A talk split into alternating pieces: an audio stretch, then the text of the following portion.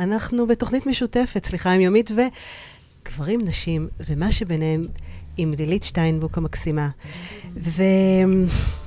והיום אנחנו ככה רוצות uh, לדבר על נושא שאני חושבת שהוא צף ככה בתקופה האחרונה, גם לפני החגים. אכן. אני חושבת שבכלל, הנושא של הבדידות זה משהו שמלווה את כל החיים אה, לפרקים. זאת אומרת, זה לא אנשים מיוחדים שבעצם חווים בדידות, כי מדברים על בדידות שהוא איזשהו מצב חברתי, רגשי, של השתייכות. יש כל כך הרבה מחקרים שמדברים על בדידות, על באיזה שלב זה מגיע ובאיזה אחוזים, וככל שהגיל עולה, אנחנו חשים יותר בדידות. אבל מה לעשות באמת לקראת תקופה של חגים, לקראת תקופות של כל מיני דברים שהם חברתיים, משפחתיים, או דברים שיש בהם מן החברה, אנחנו חשים את הבדידות. התחושה הזאת, את יודעת, זה... והרבה פעמים גם אנשים מרגישים, ואנחנו תכף ככה באמת ניגע במה זו בדידות, מה זה לבד, מה, מה בכלל אנחנו יכולים לעשות כדי קצת להמתיק את התחושה הזאת, שהיא תחושה לא פשוטה, והאם בכלל אנחנו יכולים להרגיש בודדים כשאנחנו נמצאים עם אנשים, או בואו ניקח את זה באמת, נדבר על זה בהמשך, על מערכות יחסים, בדיוק. על זוגיות, האם אנחנו יכולים להרגיש בודדים גם כשאנחנו נמצאים בתוך מערכת יחסים וכולי. אז, אה, אז אנחנו פה עכשיו אה, שעתיים איתכם. אה, אתם מוזמנים לכתוב לנו, לשאול אותנו שאלות בשידור חי, גם בפייסבוק, גם באינסטגרם, והתוכנית מוקלטת וגם תעלה כפודקאסט. אז באמת, איך אנחנו יכולים ככה יותר להרגיש את הבדידות, לחיות איתה בשלום ובשלווה, ולהתמודד איתה נכון. את יודעת, יש את המשפט המוכר, לא טוב היות האדם לבדו. ואעשה לו עזר כנגדי. ובאמת, את יודעת, כבר רואים את זה ב- ב- בתחילת בריאת העולם, שבאמת הכל נברא ופתאום האדם לבדו, אבל הוא לא בודד. ובכל זאת, חווה נוצרה מצלעו וכולי, כדי שהוא לא יהיה לבד. הוא לא היה בודד, כי היה לו עולם ומלואו, אבל הנה, היה לו עוד משהו, עוד מישהי לחלוק איתו את, ה- את העולם. ויש את השיר המוכר, לא טוב היות אדם לבדו, אבל הוא לבדו. אכן. ונוסיף גם לתוך כל המקום הזה, שבאמת, מימים ימימה, לא טוב היות האדם לבדו. והקטע החברתי הוא קטע מאוד חשוב, אנחנו יצורים חברתיים. ונוסיף לזה את כל התקופה האחרונה, שהיא תקופה ממש ממש לא פשוטה. כל תקופת הקורונה, שגם אנשים שמעולם לא חוו בדידות או חשו בדידות, פתאום הבדידות הזאת הופכת למשהו מאוד מוחשי מאוד על השולחן. פתאום הם בבית, הם מבודדים. השם הזה שניתן הזה, גם לביד, לבידוד הזה, כי הוא בידוד נכון. ממשי. החלטי. זה גם לא בידוד שאתה יוצא החוצה לעבודה ומרגיש משהו באיזשהו חלק. אז היום אנחנו נדבר בעצם על כל הבדידות הזאת. האם אני יכול באמת להיות בבדידות אפילו גם כשאני בתוך זוגיות? כמה אנשים מרגישים בודדים גם כשהם יוצאים החוצה ומתהלכים ויש להם שגרה ויש אנשים ויש משפחה, והבדידות היא משהו מאוד מאוד סובייקטיבי. הבדידות היא בעצם ההגדרות שלי והציפיות שלי למה זה לא להיות בודד. אבל תשימי לב מה אמרת, דיברת שלי. ופה זה בדיוק ההפרדה. בדידות זה מצב רגשי ללא קשר בכלל לסביבה. בדיוק. זה מצב רגשי שאנחנו חווים אותו. זה לא משנה מה אחרים אומרים, מה אחרים עושים, זה מה שאני חווה עם עצמי. ואני חושבת שזה אחד הנקודות, קודם כל, את יודעת, במודעות ובהבנה, שנבין מה, מה, מה זה בכלל הבדידות הזאת, כי זה שם ככה, את יודעת, מאוד מלחיץ, כמו שאת אמרת, בידוד חברתי, כל השורש הזה של הלבד, בודד, בידוד, הוא, הוא ישר ככה, אני אומרת, זו תחושה נוראית, זו תחושה mm-hmm. גם ש...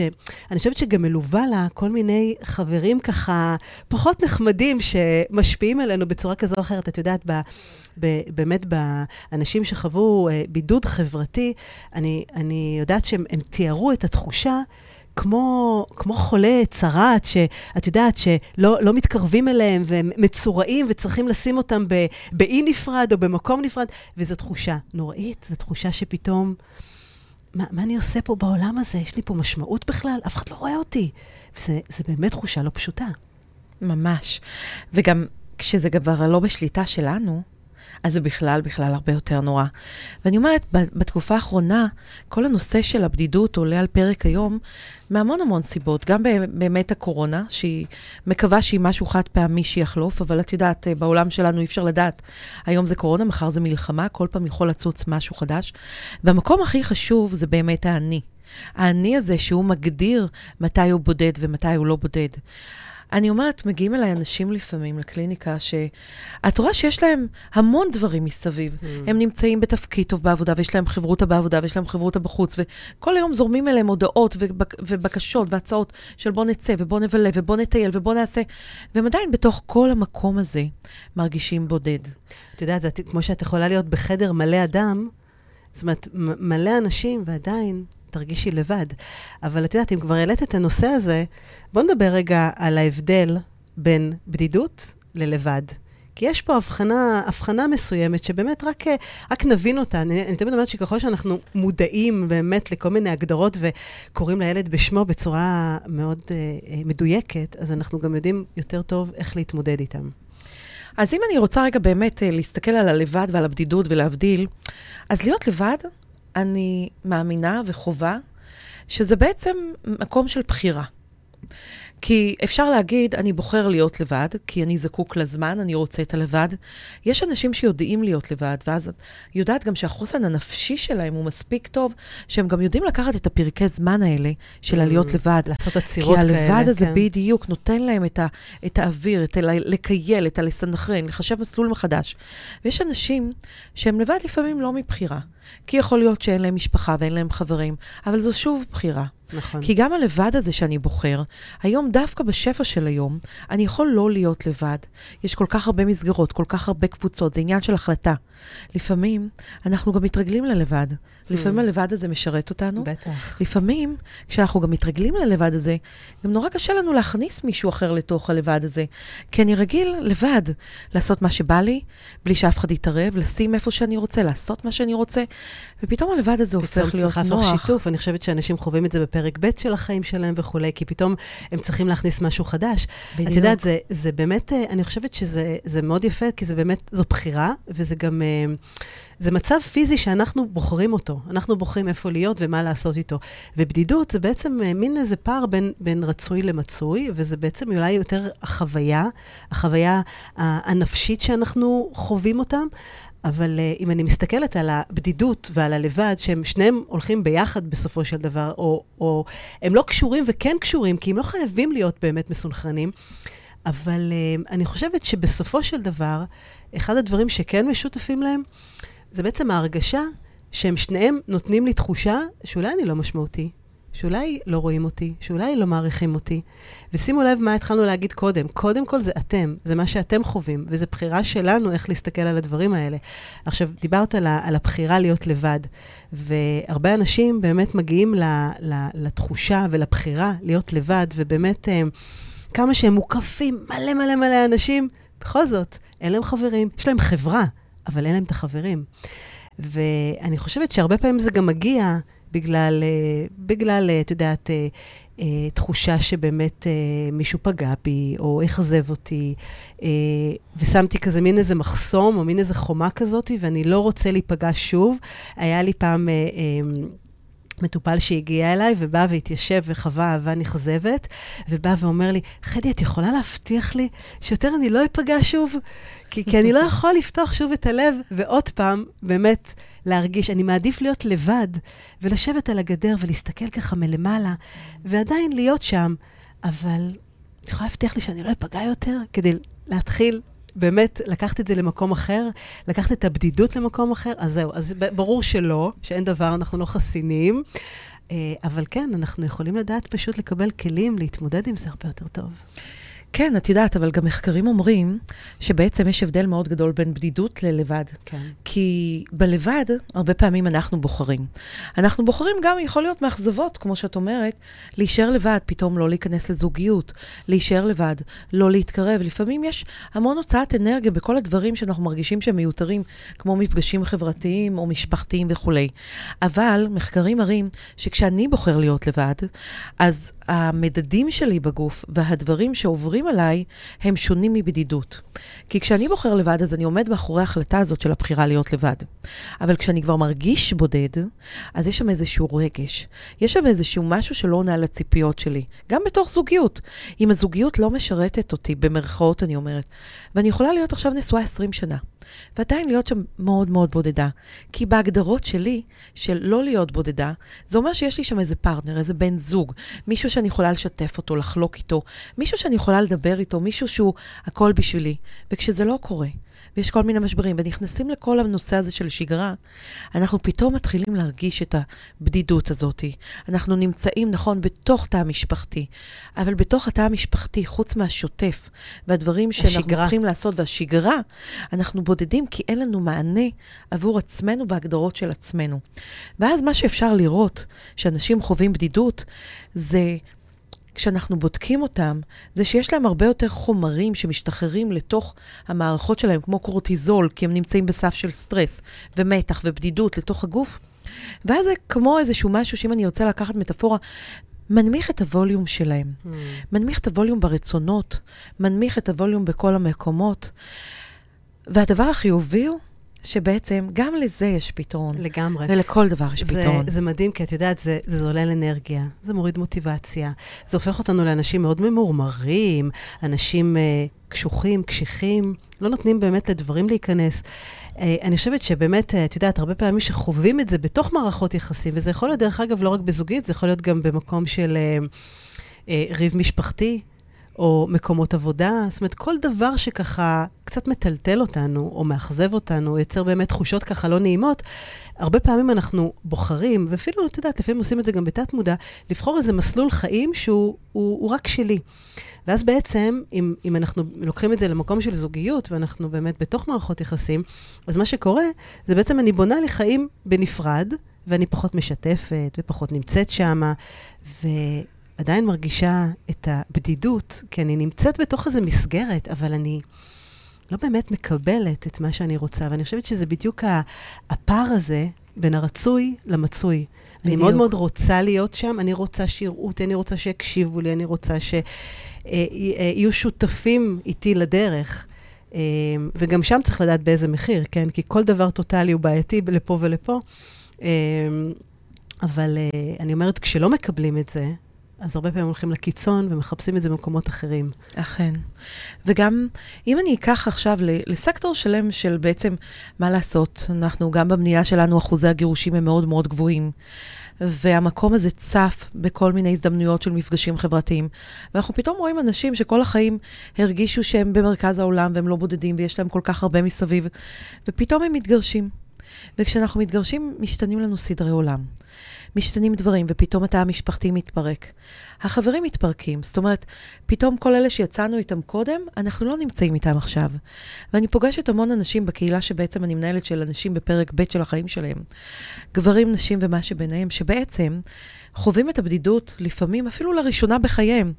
כי פתאום מלהיות נשואים כל כך הרבה שנים, מגיעה השבת הראשונה בלי הילדים.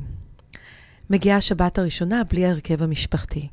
מגיעה השבת הראשונה, או המפגש החברתי, או החג הראשון, בלי כל מה שאנחנו מכירים ורגילים ויודעים, גם מכוח האנרציה.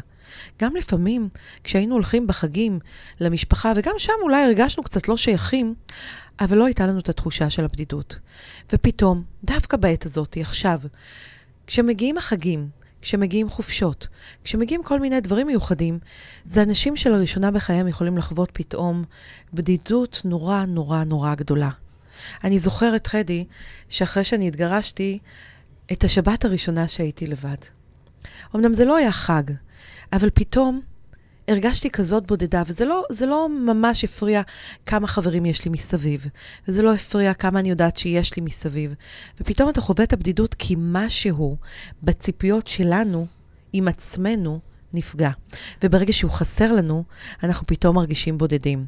אבל, אני אומרת, בדידות זה לא משהו שהוא אה, לתמיד ולכל החיים. יש לנו עליות וירידות, יש לנו תקופות. אנשים מדווחים שהם חווים בדידות בכל מיני שלבים בחיים.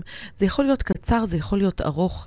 אבל החלק הכי חשוב זה כשדבר כזה נמשך לאורך זמן ומתחיל להיכנס לנו לחיים, ומלווה אותנו למקומות יותר ארוכים בחיים שלנו, אז באמת זה צריך להדליק, להדליק המון המון נורות אזהרה. את יודעת, זה, זה... אני חושבת ששני דברים אפשר לזכור מכל זה. אחד, זה זמני. בדיוק. תזכרו, כמו כל דבר, כמו כל תחושה, כמו כל הרגשה, כמו כל סערה, יש ככה משפט מאוד מאוד יפה שתמיד, תמיד, תמיד אחרי כל סערה, תחשבו, אחרי כל גשם זלעפות וסערה כזו או אחרת, תמיד מגיעה התבהרות בסוף. ו- וזו עובדה, זה חוק הטבע, אנחנו שם. ואני חושבת שהדבר השני זה שכולנו עוברים את זה. זאת אומרת, אין אחד שזה פוסח עליו, אם זה כמו שאת אמרת, על פרידות כאלה ואחרות, וזה ריבים, וזה לחץ, וגירושים, וכל דבר וכל מצב שבאמת מטלטל אותנו, אני חושבת שזה באמת מצב שמעורר בנו שינוי. כי אנחנו רגילים למשהו. אנחנו חיים בהרגלים. יש אנשים שחווים דברים כאלה שנים על גבי שנים, ופתאום משהו מטלטל ככה, הופך את עולמם, וכל הקערה מתהפכת, וצריך ללמוד להרכיב מחדש. אה, אז אני חושבת שהתחושה הזאת שהכל זמני, וכן, זה כואב, ויש פה סבל, ו- וצריך להיעזר, ואנחנו תכף נדבר גם על מה עושים במקרים האלה ואיך מתמודדים, אבל, אה, אבל אני חושבת שגם מהמקומות האלה, או בעיקר, בעיקר, בעיקר מהמקומות האלה, אנחנו צומחים. תגידי לי, לילית. כן. מתי את חווית בדידות בפעם mm. האחרונה? וואו, איזו שאלה. אה, לא סיכמנו שאנחנו לא מתקילות אחת את השנייה? לא. מתי? לא, נכון, לא. אולי זאת הייתה ציפייה שלי, את מבינה? בדיוק. מתי חוויתי בדידות? אני חושבת שחוויתי בדידות לראשונה, ב... אני לא יודעת אם זה לראשונה, אבל uh, בדידות אמיתית שאני זוכרת אותה, הייתה בפעם הראשונה שאחרי שהתגרשתי, אני זוכרת את השבת הראשונה שהילדים הלכו לאבא שלהם, ונשארתי בבית, ואני זוכרת שכל החברות שלי עטפו אותי, וכל החברים, וכולם אמרו לי, בואי ותאכלי איתנו ארוחת ערב, ותהיי איתנו, וזה היה יום שישי, ופשוט לא הייתי מסוגלת. רצית גם להיות לבד אולי? לראשונה הרגשתי בבדידות ענקית ואיומה. וואו. כי לרגע, כל מה שאני קוראת לו לא בדידות, פתאום לא היה שם. הילדים לא היו, ארוחת ערב שישי לא הייתה. היו כל כך הרבה דברים שפתאום גרמו לי לחוש בודדה, ואני זוכרת שכל השישי הזה ישבתי בסלון, אפילו הטלוויזיה לא הייתה דלוקה, ופשוט אני זוכרת שריחמתי על עצמי כמה אני בודדה, וכל מה שהרגשתי שאני לבד בעולם. ומסביב היה לי המון, היו לי שפע של חברים והיו מלא דברים מסביב, אבל לא יכולתי לראות כלום, כי משהו בהגדרות שלי עם עצמי פתאום השתנה. וואי, את יודעת, זה כל כך מדויק מה שאת אומרת, כי את לא היית לבד, אבל פתאום משהו בשגרה השתנה, וצריך פה להסתגל למצב ולמציאות חדשה, שעדיין לא איבדנו אותה בעין, איבדנו אותה באלף. ו... היא עדיין מבולבלת, היא עדיין לא מדויקת, ו- וצריך לעכל אותה ולחוש אותה ולהיות בה. ומה שאת עשית, את באמת נתת לזה מקום להיות שם. את יודעת מתי אני הרגשתי בפעם האחרונה בודדה? מתי? Uh, לפני שנה וחצי אבא שלי נפטר, ואימא שלי שבע שנים לפני כן, ופתאום המקום הזה שבאמת uh, פתאום אני נמצאת ככה יתומה בעולם הזה, ללא הורים, לא אימא ואבא. והבדידות הזה, זה, זה, אני, אני חושבת שזה היה מעורב, ה, הלבד והבדידות, כי שוב, הלבד מהבחינה המשפחתית. אבל זה לא באמת שאני לבד, כי יש משפחה, ויש אחים, ו- ויש uh, ילדים, ו- ובן זוג והכול, ועדיין מרגישים משהו בתחושה הזאת, כי משהו התערער, משהו הולך להשתנות, ואנחנו לא יודעים מה הולך להשתנות. והפחד הזה מהחוסר ודאות, הרי אנחנו סופר אנשים של שליטה, למרות שאין לנו שליטה בכלום, ופתאום אנחנו רגילים לדבר אחד, איך אמרנו? זה הפער בין הרצוי למצוי. בדיוק. וכן. וכדי גם להרגיע קצת את ציבור המאזינים שלנו, אני כן רוצה לדבר קצת על אחוזים. בעצם בהגדרות של בדידות יש כל הזמן סטטיסטיקות שמדברות על אנשים, מתי הם חוו בדידות, באיזה גילאים, איפה בחיים שלהם, באיזה כמות, באיזה פרק זמן, וככה רק קצת לסבר את האוזן. יש 12 אחוז בסקר שנעשה של ילדים בכיתה א' שחוו בדידות. לאחר מכן יש את כיתות ג' עד ו' שדיווחו על תחושת בידוד, משהו כמו 8.5 אחוז. בין 5 ל-7 אחוז מהבוגרים חשים בדידות חריפה או קבועה, ו-32% מהבוגרים מעל גיל 55 חוו בדידות. וואו. בעצם הסקר הזה מדבר, המבדק הזה שנעשה, על זה שכל אחד מאיתנו בשלב כזה או אחר בחיים חווה בדידות, יכול להיות קצרה, יכול להיות ארוכה, ולרוב הדבר, היתרון של זה, שאנחנו גם יודעים באופן טבעי לצאת מזה. וזה שאנחנו יצורים חברתיים, וזה שאנחנו חיים בתוך חברה, זה משהו שמס... מסייע לנו גם לצאת מזה בצורה נכונה. מה, ברגע שיש לנו שגרה ואנחנו עסוקים, ו... אבל את יודעת, את אמרת קודם משהו מאוד מאוד מדויק, שאני חושבת שהרבה אנשים יכולים להתחבר לזה, שבמשך היום אנחנו עסוקים. אנחנו עובדים, יש לנו ילדים, יש לנו חוגים, יש לנו ילד... חברים, עושים דברים. אנחנו יודעים להעסיק את עצמנו, פחות או יותר. ופתאום מגיע שבת, וסוף שבוע, ופתאום יש איזו אתנחתה כזאת, ומין עצירה, ופתאום שם באמת הדברים האלה צופים. אז אני אומרת, ביום-יום אנחנו יודעים איך להתמודד, כי הרי בסופו של דבר אני חושבת שכל אחד ואחת חווים את זה, ביום-יום, את התחושות האלה. אפילו אם זה ברגע, דקות, שעות, יש לנו את זה כל הזמן מסביבנו, אנחנו אולי התרגלנו להיות עם זה. את בדיוק נוגעת גם בפתרון, כי הפתרון לאנשים שחווים בדידות שהיא יותר עמוקה ויותר אה, אה, ככה אה, נוכחת בחיים שלהם, אחד הפתרונות זה לייצר איזושהי שגרה. גם שגרה בעצם של עשייה מסביב, כדי לא להישאר לבד פיזית, כי זה בעצם מה שגורם לנו אחר כך לצאת מתוך המעגלים. וזה בדיוק מה שאת אומרת, כי כשאנחנו עסוקים, אז זה איפשהו מוריד את הנושא של החשיבה. הרי מה זה בדידות? זה איזשהו רגע שלנו, שאנחנו בעצם מתעסקים איתו ודנים בו.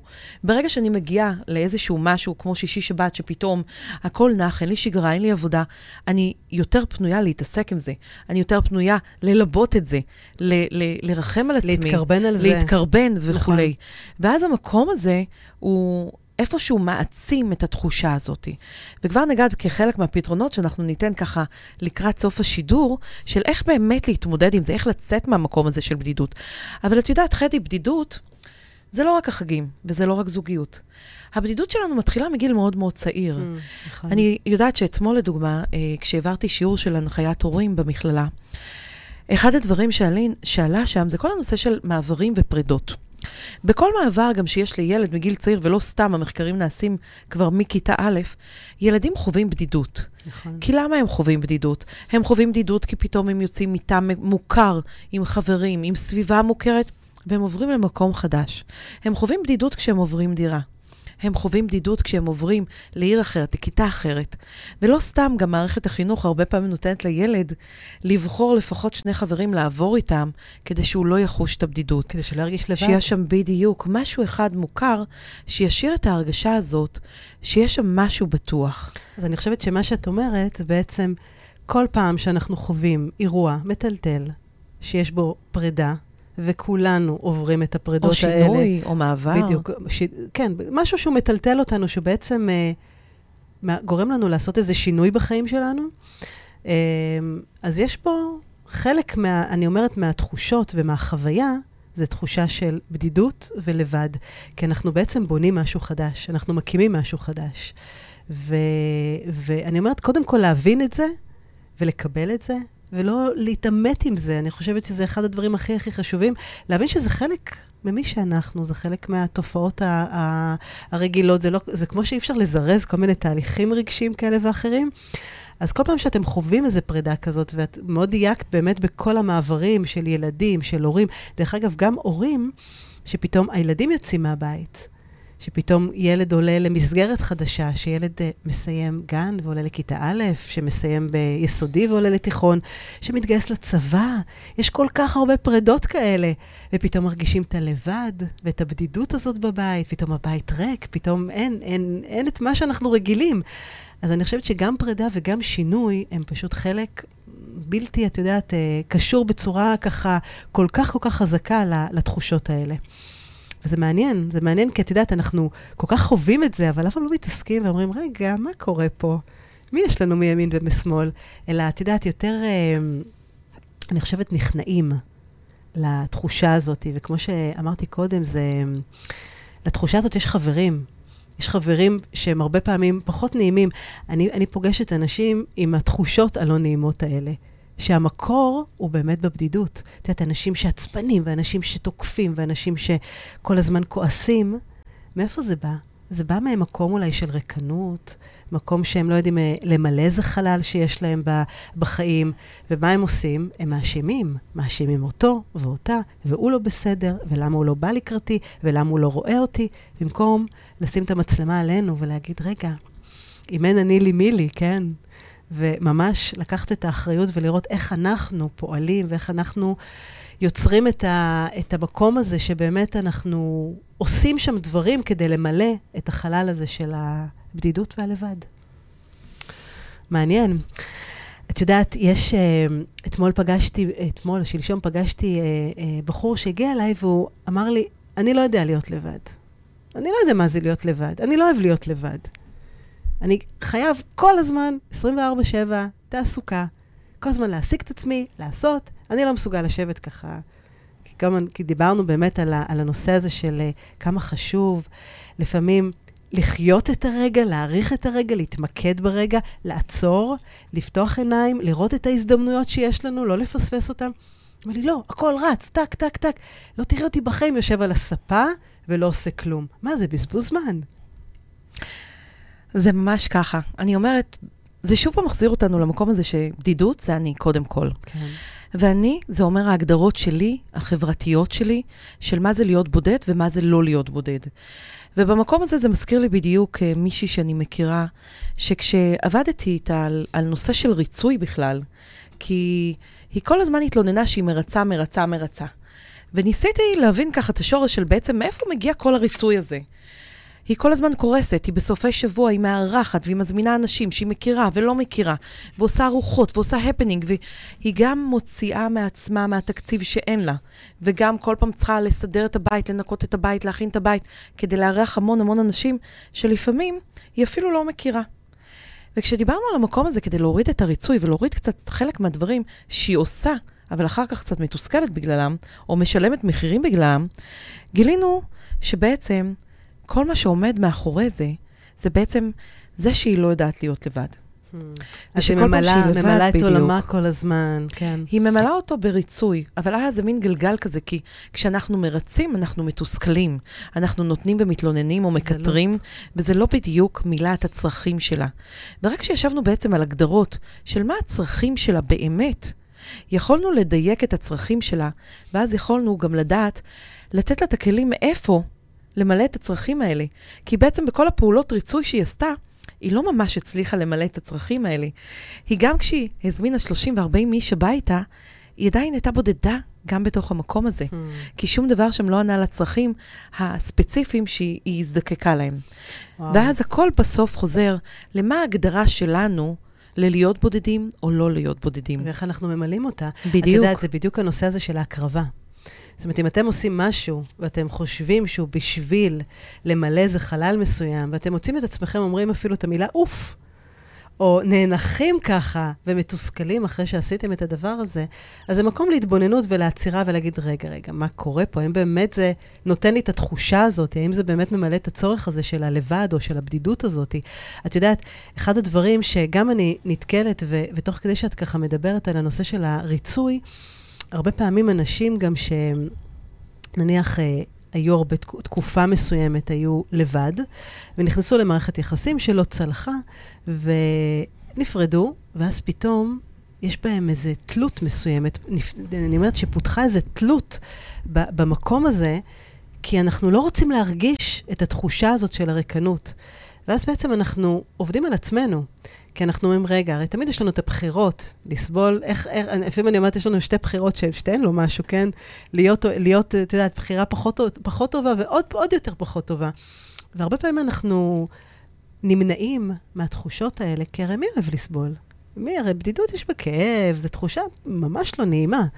מעבר לזה שהיא גם כואבת, היא גורמת לקוצר נשימה, לנדודי שינה, ללחץ דם יכול להיות. יש לה mm-hmm. תגובות, אני אומרת, יש לה תגובות מאוד קשות. גופניות לא, לא נעימות לגמרי. חרדות, פחדים. מי רוצה, מי רוצה הרי לחוש את זה? אז הרבה פעמים אני פוגשת אנשים שבורחים מהבדידות הזאת, ואז מוצאים את עצמם במקום של הריצוי, במקום של התלות, במקום של ה... אני לוקחת את זה הפוך, גם לצד השני, במקום של ההתקרבנות הזאת, שזה עוד יותר, שהרי זו זעקה לתשומת לב. בדיוק. תראו אותי, כזה. בדיוק. הבדידות היא משהו שאפשר לטפל בו. זה משהו שאפשר בעזרת אה, עזרה, גם מהחברה וגם איתנו. אחד הדברים הראשונים שאני רגע, לפני, שאנחנו רוצות, לפני שאנחנו נכנסות mm-hmm. לעצות, mm-hmm. אני רוצה רגע לעשות עוד אתנחתא לשיר, ולתת פרומו לעצות, לעצות הטובות, שבאמת... איך אנחנו יכולות, איך אנחנו יכולים... איך אנחנו יכולים לזהות קודם אנשים סביבנו. בדיוק, איך אנחנו יכולים לראות ו- ובאמת לאתר. ואני חושבת שאחד הדברים שאנחנו יכולים לאמץ ביום-יום, שתמיד תמיד תמיד עוזר, זה לתת מילה טובה. אני כל כך אוהבת את השירים שאת בוחרת. עכשיו, תשימו לב איזה גרסה מאלפת של יובל דיין. וואי. רק מילה אחת, לא שתיים, או שתיים, לא יותר מזה.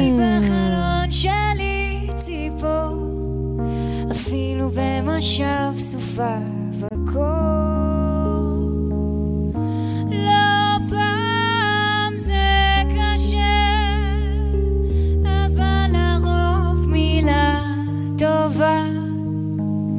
מיד עושה לי טוב. רק מילה טובה, או שתיים, לא יותר מזה.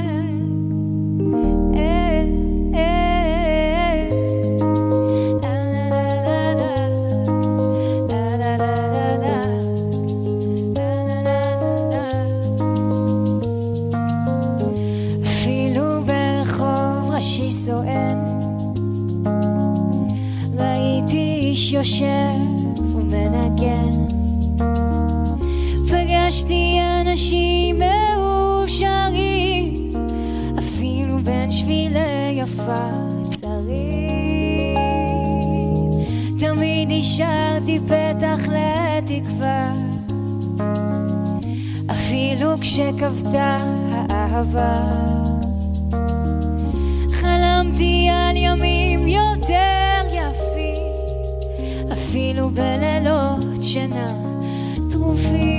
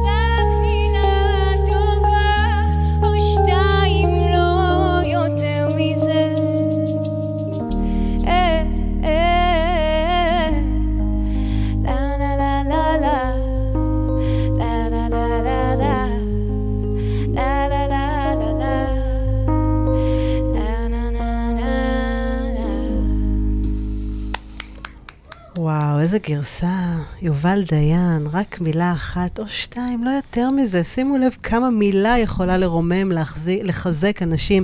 אבל אני הולכת רגע צעד אחד אחורה. איך אנחנו יכולים לזהות אנשים שבודדים, אנשים שנמצאים בבדידות, כדי שבאמת נוכל לתת להם את המילה הטובה ולסייע להם? זה לא פשוט. אני יכולה להגיד שאנשים שהם בודדים, הם בודדים בפנים. הם לא תמיד בודדים גם בחוץ, כי אמרנו שהבדידות יכולה להיות גם במקום עבודה, גם בחברה.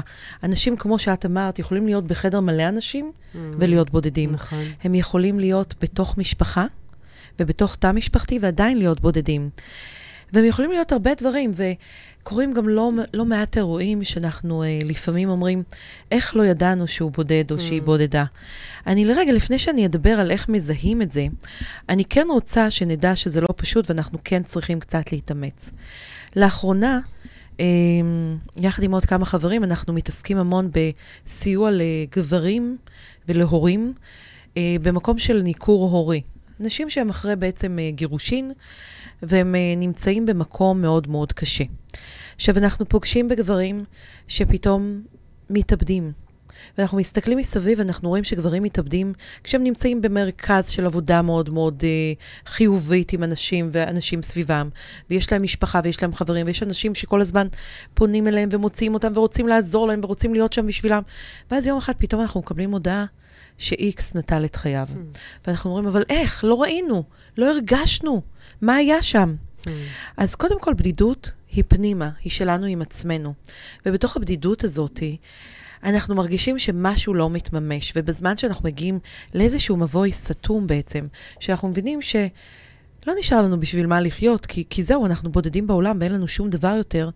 זה מקום שהוא מאוד מאוד ככה אה, שחור וחשוך, שאנשים מגיעים, ולא תמיד בהכרח באמת עם מה שקורה מסביב. אני שוב מדגישה שזו תחושה סובייקטיבית. אבל איך באמת אנחנו יכולים לזהות גם את אלה? המקום לזיהוי זה גם דרך השפה, דרך המקומות שהם מרגישים שהם כבר לא שווים, לא חיוניים, שאין להם מה לתת לחברה.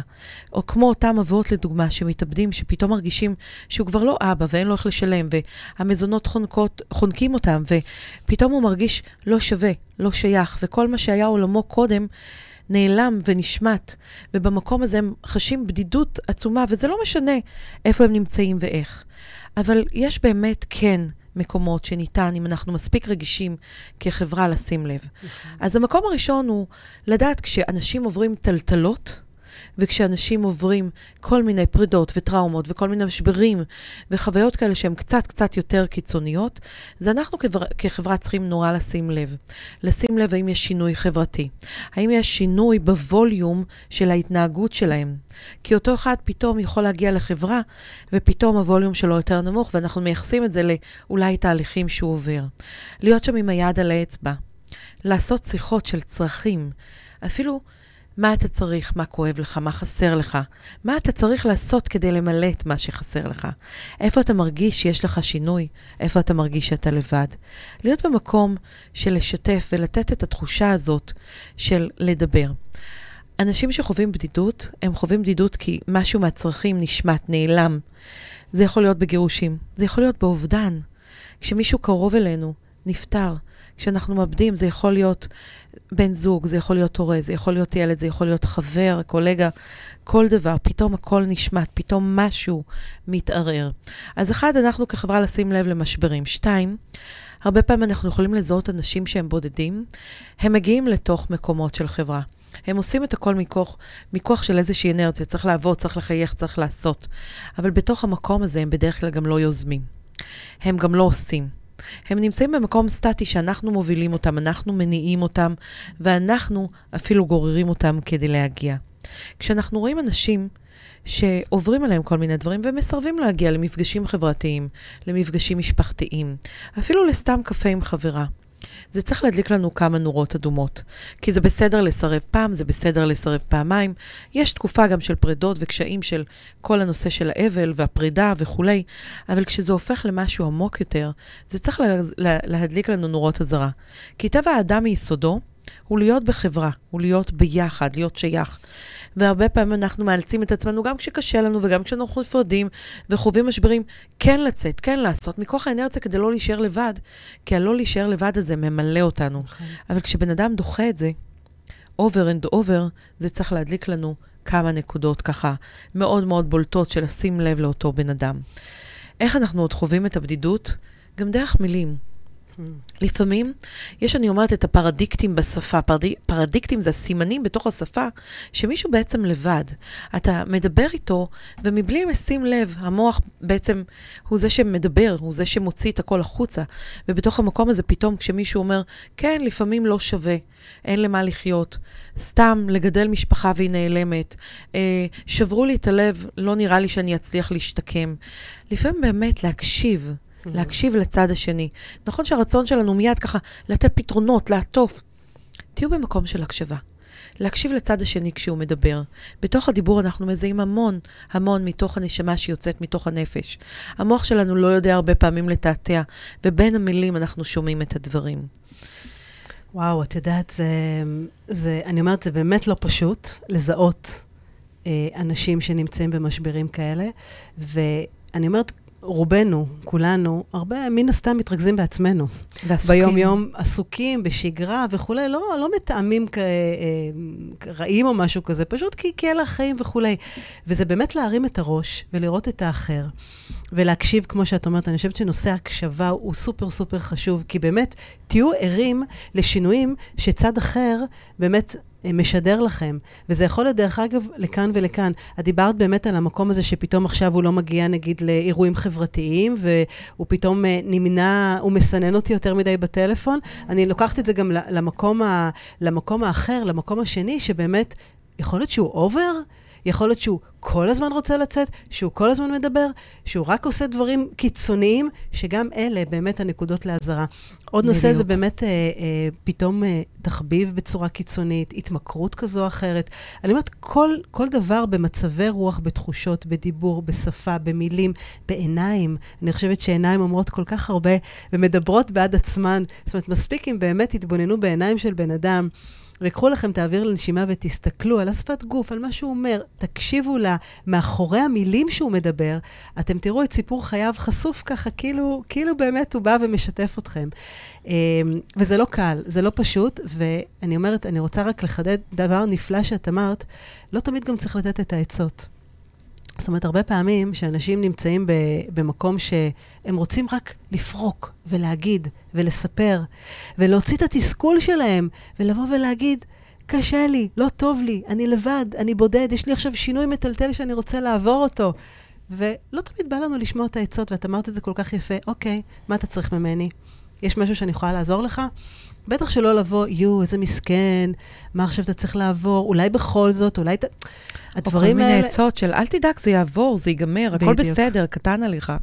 את יודעת, יש, אה, אני אומרת, אחד הדברים שבאמת אנחנו יכולים לאמץ ביום-יום, וזה באמת אה, מחבר אותי לשיר שקודם שמנו על, אה, על מילה טובה, יש סיפור מאוד יפה על עובד שעבד בחברת תרופות גדולה, ויום אחד הוא ננעל ב, ב, בתוך אחד המקררים, והייתה שעה ככה מאוד מאוד מאוחרת, והוא צעק לכולם וכולי, ואז הוא הבין שזהו, שמר גורלו, והוא הולך לבלות את הלילה שם. ופתאום נפתחה הדלת, ובפתח עמד השומר של הבניין. וככה, אחרי שהוא נרגע, ו- והוא הודה לו, ואמר לו, וואו, תודה רבה, איך ידעת שאני פה? ואז השומר אמר לו, אני לא ידעתי שאתה פה, אני באתי לחפש אותך. אומר לו, מה זאת אומרת לחפש אותי? אומר לו, כל יום בבוקר, כשאתה בא בבוקר, אתה היחיד, היחיד שבא, אומר לי, בוקר טוב. ומחייך אליי, נותן לי מילה אחת טובה, וכל יום לפני שאתה הולך הביתה, אתה גם פונה אליי ואומר לי, שיהיה לך ערב טוב. אה, לילה טוב, שיהיה לך המשך יום טוב. ופתאום מישהו רואה אותי. עכשיו, דיברנו על הנושא הזה של להיות משמעותי. כמה זה משמעותי, כמה זה נתן לאותו שומר פתאום את המשמעות שהוא לא יושב שם סתם ככה. בוא, יש אנשים שמתייחסים אליו. והבדידות הזאת, וכנראה, ככל הנראה הוא הרגיש בודד וכולי, ופתאום מישהו ראה אותו, כמה זה חיזק אותו, וברגע שאותו בן אדם לא היה שם, אז הוא הלך לחפש אותו, ובעצם הציל אותו. אז כמה חשוב לראות את האחר, להרים ככה את המבט, להתבונן, להסתכל, להקשיב, לא רק לשמוע, אנחנו אלופים בלשמוע אחרים. נכנס... על הדרך. מ... כן, נכנס מאוזן אחת אם בכלל נכנס, ויוצא מאוזן שנייה אם בכלל היה שם במעבר. אבל תשימו לב, לפעמים אנשים באמת אה, אה, משדרים דברים, ואני חושבת שגם לא תמיד אה, יש להם את האומץ לבוא ולהוציא את זה החוצה. ואם רק נאפשר להם, נפתח עבורם את הדלת. הם יחליטו אם להיכנס ועד כמה להיכנס, אבל זה בדיוק המקום שאני חושבת, אנחנו כ- כחברה, אה, יכולה, יכולה לעזור בדבר הזה. איך אומרים? כל המציל אה, נפש אחת כאילו הציל את העולם ומלואו. זה בדיוק זה. תחשבו שדבר אחד קטן פתאום יכול לעשות את כל, ה, את כל העולם ואת כל החברה הזאת למקום הרבה הרבה הרבה יותר טוב, בשבילנו ובשביל אחרים. את יודעת, גם גדולים וטובים, כמו קארל יונג אמר, שבדידות נובעת לא מחוסר אנשים סביבך, אלא מחוסר היכולת לדבר עם אנשים על מה משמעותי נכון, בשבילך. נכון. וזו נקודה שאנחנו צריכים מאוד מאוד להבין. כי היכולת שלנו לדבר זה כשיש לנו בצד השני באמת מישהו שיש לו את המסוגלות להקשיב ולהכיל אותנו. וכמו שאת אומרת, אנחנו כל כך עסוקים מכוח האנרציה במה שקורה לנו בחיים ובכל המרוץ המטורף הזה של החיים, שלפעמים אנחנו לא עוצרים להקשיב. זה יכול להיות אפילו לילד בבית, לבן זוג, לחבר, לחברה. ואנחנו על הדרך נותנים איזה שהם עצות בזק של, אל תדאג, יהיה בסדר, אז מה אני אעשה את שלו? הכל בסדר, הכל מסתדר. היו שם אנשים לפניך ויהיו גם אחריך, ואנשים לא מבינים שזה לא מקדם, זה, זה לא עוזר. זה רק מוריד אותנו. זה עוד יותר מוריד, כי בעצם אין שם את המישהו הזה שיכול באמת לשמוע את הצורך, את החוסר שלך. ופשוט להיות שם, להיות שם בדיוק. בשבילך. את יודעת, אה, אני, אני לא מזמן אה, סיימתי הכשרה של 12 אה, הצעדים, ובצד השני, בהתמכרויות, ובכלל, אנחנו מדברים על התמכרויות, אז אנחנו מדברים על דפוסי התנהגות כאלה ואחרים וכולי, וההקשבה שם היא כל כך כל כך מחודדת וכל כך מדויקת. ובצד השני, מדברים באמת על הנושא של השיתוף. ואני אומרת, אנחנו כאנשים שאם חווים משהו, חווים כאב, חווים פרידה, חווים בדידות, חווים את הלבד הזה, כמה חשוב באמת שנמצא לפחות הבן אדם האחד לבוא ולשתף אותו ולהגיד. עכשיו, זה לא פשוט, כי נדרש המון המון אומץ. אכן. לבוא ופתאום לחשוף כל מיני פגמים שיש בנו, כל מיני חולשות שיש בנו, כל מיני שריטות שיש בנו, כל מיני דברים ש... איך את אמרת? כלפי חוץ? הכל נראה נפלא, מה זאת אומרת? אם היית אומרת לי את זה לפני, הייתי אומרת, אתה? מה פתאום? לא יכול להיות. ופתאום זה... זה לבוא ו- ו- וממש להתפשט בצורה כזו או אחרת. אז אני אומרת, גם מהצד ה... אני אומרת, יש פה שני צדדים, אין מה לעשות. אנחנו באמת אה, דו ו... ו- זוגות זוגות ובכלל, אבל uh, אני אומרת, מצד אחד, אני אומרת, אנחנו כאנשים שחווים את הטלטלה הזאת, חווים את התחושה הזאת, חווים, חווים איזה משבר שיוצר איזה שינוי כזה או אחר, אז בואו קחו את האומץ הזה. זאת אומרת, באמת תבחרו לכם את האדם שאתם יכולים לסמוך עליו. לבוא ולשתף ולדבר, ואותו בן אדם שיקשיב לכם, ולאו דווקא ייתן את העצות, וגם אם הוא נותן עצות, אז תבואו ותעצרו, תגידו, רגע, רגע, רגע, אני רק צריך שתקשיב לי. רק שתשמע מה שאני רוצה להגיד. אני רק רוצה לפתוח את הדלת ולהוציא, ולהוציא. זה כמו איזה רעל כזה שאני רק רוצה לשחרר, להוציא, להוציא, להוציא, ופתאום אני מרגיש הרבה הרבה יותר טוב עם זה. אז אני אומרת, זה ההקשבה והמקום של האומץ והשיתוף. שהם שני המתרסים, אני חושבת, משני הצדדים האלה, שהם סופר סופר חשובים במקום הזה. דיברנו על בדידות, ואנחנו מדברים גם על שכול ועל לאבד אנשים. ואני, לרגע ככה צף לי משהו שאימא שלי אמרה לי לפני כמה שנים. איבדתי את אימא שלי השנה בפברואר. וכשהיינו בשבעה, פתאום נזכרתי במשהו שהיא אמרה לי. אימא שלה הלכה לעולמה משהו כמו 20 שנה לפני. ואני זוכרת את אימא שלי אומרת דבר כזה. היא אומרת, היום שבו התחלתי להיות בודדה זה היום שאיבדתי את אימא שלי. ושאלתי אותה, אבל יש לך אותנו, יש את hmm. כולנו מסביב. והיא אמרה, זה לא אותו הדבר. היא אומרת, כשיש לך אימא, כשיש לך הורים, אז את מרגישה שאת שייכת לאנשהו. את יודעת תמיד שיש שם מישהו שהוא זה שדואג לך, אוהב אותך בלי תנאי. תמיד יהיה שם עבורך, ואת אף פעם לא תהיי לבד. וואו. ואני חושבת שכשהיא סיפרה לי את זה, אני לא הבנתי על מה היא מדברת. ורק כשאימא שלי נפטרה השנה, פתאום נפלו לי כל האסימונים האלה, על מה היא באמת מדברת. על מה זה להרגיש פתאום שמשהו שהוא הבסיס הבטוח שלך נשמט. על משהו שפתאום נעלם לך מהחיים, הגב היציב הזה שנקרא הורים, שהם תמיד יהיו שם בלי, בלי שום גבולות, אהבה בלי תמורה. הם תמיד יקבלו אותך, לא משנה מי ומה ומה עשית בחיים שלך. וכשאני מסתכלת על זה, ופתאום אני כן מבינה את זה, אני מסתכלת סביבי, ואני נזכרת בחברה קרובה, שלא מזמן, ממש חודש אחרי אימא שלי, עוד במהלך החודש, איבדה את הבת שלה. איבדה את הבת שלה בגיל מאוד צעיר, בהיריון. השאירה תאומות בנות שלוש, והשאירה ככה את המשפחה פתאום בבדידות נוראית. והבדידות הזאת מגיעה ממשהו שמילא איזשהו צורך, כי אנחנו בשביל הילדים, כשאנחנו מאבדים ילד, רק מי שמאבד ילד יכול להבין מה זה. זה לא בדרך הטבע. Uh-huh. אני חושבת שזה אפילו לא מגיע לרמה של לאבד אה, הורה או בן זוג. לאבד ילד זה משהו שהוא לא בדרך הטבע. ובמקום הזה מרגישים בדידות ענקית. וואו. כי אנחנו כהורים בבילדין שלנו מאוד רוצים לתת. Mm. ואנחנו מרגישים שכל עולמנו בעצם מתמלא מהנתינה שלנו והעשייה שלנו עבור הילדים שלנו.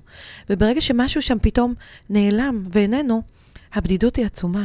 וואו. ושום דבר לא מנחם.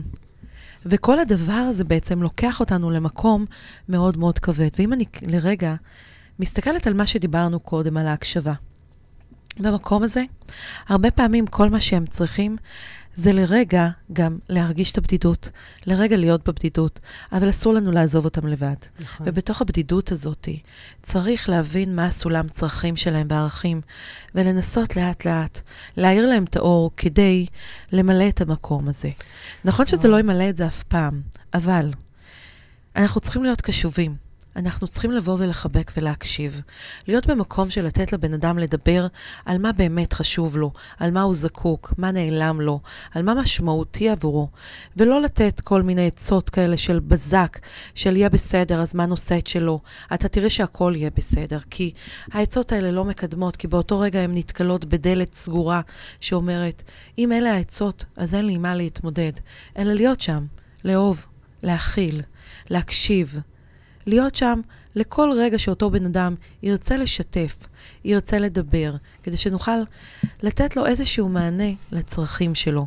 לחבק, להקשיב ולאהוב. וואו, את יודעת, זה כל כך... אה, יו, ריגשת אותי כל כך. את יודעת, זה... אני חושבת שזה גם לא לנסות לזרז את התהליך שהוא עובר. כי אנחנו מסתכלים ככה באמת אה, מהצד, ואז אנחנו אומרים, רגע, אנחנו יודעים שאנחנו יכולים לעזור לו. יש לנו פתרונות. בוא, תעשה ככה וככה, יש לנו תרגילים נפלאים וכולי. אמ, אבל בואו, אנחנו לא יכולים לזרז שום תהליכים רגשיים, וכל אחד עובר את זה בקצב שלו, ובפרידות בכלל יש לנו חמישה שלבים מאוד מאוד מדויקים, שאנחנו חייבים לעבור אותם, וכל אחד עובר אותו בקצב אחר. אין פה זמן אובייקטיבי, יש פה רק זמן סובייקטיבי, שאנחנו צריכים לצעוד לאט-לאט, ורק רוצים לתת יד למישהו בדרך, שיהיה איתנו שם, שלא נרגיש את הלבד הזה. ואת אה, העלית את הנושא של, ה, של אימא. ואני כל כך כל כך מתחברת אלייך, שבאמת אה, אני חושבת שאני כל כך מבינה את המשפט הזה, שבאמת כמה הבדידות הזאת עוטפת אותי כל יום ויום, שבאמת אני חושבת ומדברת ו- וחווה את זה ומרגישה אותם איתי באמת ביום-יום. ו- וכן, זה, זה משהו שאני חושבת שגם הופך להיות חלק מהחיים שלנו, אה, ולומדים לחיות עם זה. זאת אומרת, זה לא משהו שאני יכולה להגיד רע, טוב, זה בכלל לא שם. זה פשוט חלק ממי שאנחנו. זה הופך אה, להיות איתנו ברגעים טובים וברגעים פחות טובים, וזה לפעמים מפרק, כי פתאום ב, ברגעים קשים שאנחנו באיזה טלטלה כזאת רגשית, באיזה משבר, הדבר היחיד שאנחנו רוצים, ולא משנה בני כמה אנחנו, זה רק את החיבוק מאימא, ורק את המילה הטובה, ורק את המקום הזה שפתאום באמת הם נמצאים שם. ואני חושבת שהסיבה לכך, כי פתאום משהו בשורשים שלנו נעקר, ופתאום זה רק אנחנו. עכשיו, יש לנו איזו מחויבות כזאת, היא תמיד אה, שהמסורת והשושלת שלנו תימשך ותימשך, כמו שהורינו העבירו אלינו את כל הערכים ואת כל התרבות ואת כל המסורת ואת כל הסיפורים המשפחתיים. והנה, עכשיו זה רק אנחנו. עכשיו, אנחנו צריכים לנטוע את העץ הזה, ולשים בו באמת את הענפים ואת ה, את השבילים ולהשקות אותו.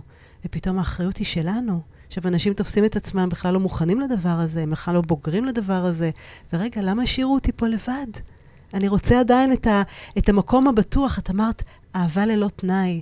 וזה באמת המקום שבאמת אין פה... הוא, הוא כל כך נקי, ולא משנה מה, יקבלו אותנו, באמת, אה, אה, ברוב המקרים, מן הסתם, בכל מחיר. את יודעת, את מדברת ואני ככה חושבת בראש ואני אומרת, אני מגלה לך עכשיו סוד. אני חווה בדידות ל- לרגעים, לפרקים, כשלפעמים קורים לי כל מיני דברים בתקופה הזאת, מאז שאימא שלי נפטרה, שבעצם, אה, לדוגמה, הבן שלי קיבל צו. Mm. אה, הצלחתי באיזשהו משהו, ואז אני מוצאת את עצמי פתאום מחייגת לאימא שלי באוטומט, כן. ופתאום אני קולטת, רגע, אבל, אבל היא לא כאן. ואני אומרת, אה, אבל השייכות הזאת, אני, אני נורא רוצה לספר לה, ולרגע אחד פתאום הבדידות. ושנייה רגע, לפני שנצא לשיר הבא שחדי תכננה לנו, אני רוצה רק לסגור את המקום הזה, שכשאנשים מציעים לנו מה לעשות, הם באים ממקום טוב. נכון. הם באים ממקום של לתת פתרונות, כי הם רוצים לעזור לנו, להוציא אותנו, להושיט את היד להוציא אותנו מהבור. לא תמיד הם מודעים לזה שזה שלבים וזה צריך לקחת זמן. אז גם אנחנו צריכים להיות יותר סבלניים, כדי להבין שכשגם נותנים לנו עצות, זה ממקום לפעמים טוב, או כשאין לנו את הכלים לעזור, אבל אנחנו רוצים לעזור. וממקום שני, אנחנו גם יכולים להגיד שאני לא רוצה עצות כרגע, אני לא רוצה פתרונות. אני רק רוצה שתהיה כאן, שתקשיב, שפשוט תהיה נוכח. ולדעת גם, גם לבקש, גם לדחות, ולהעמיד את הדברים במקום שצריך. זה לדעת להגיד לא לאחר וכן לעצמי. בדיוק. ולדעת לגלות חמלה ולהבין שאנשים לא עושים דווקא, והם לא אנשים חלילה שרוצים לפגוע בנו, הם פשוט, אלה הכלים שעומדים לרשותם בשביל לעזור לנו.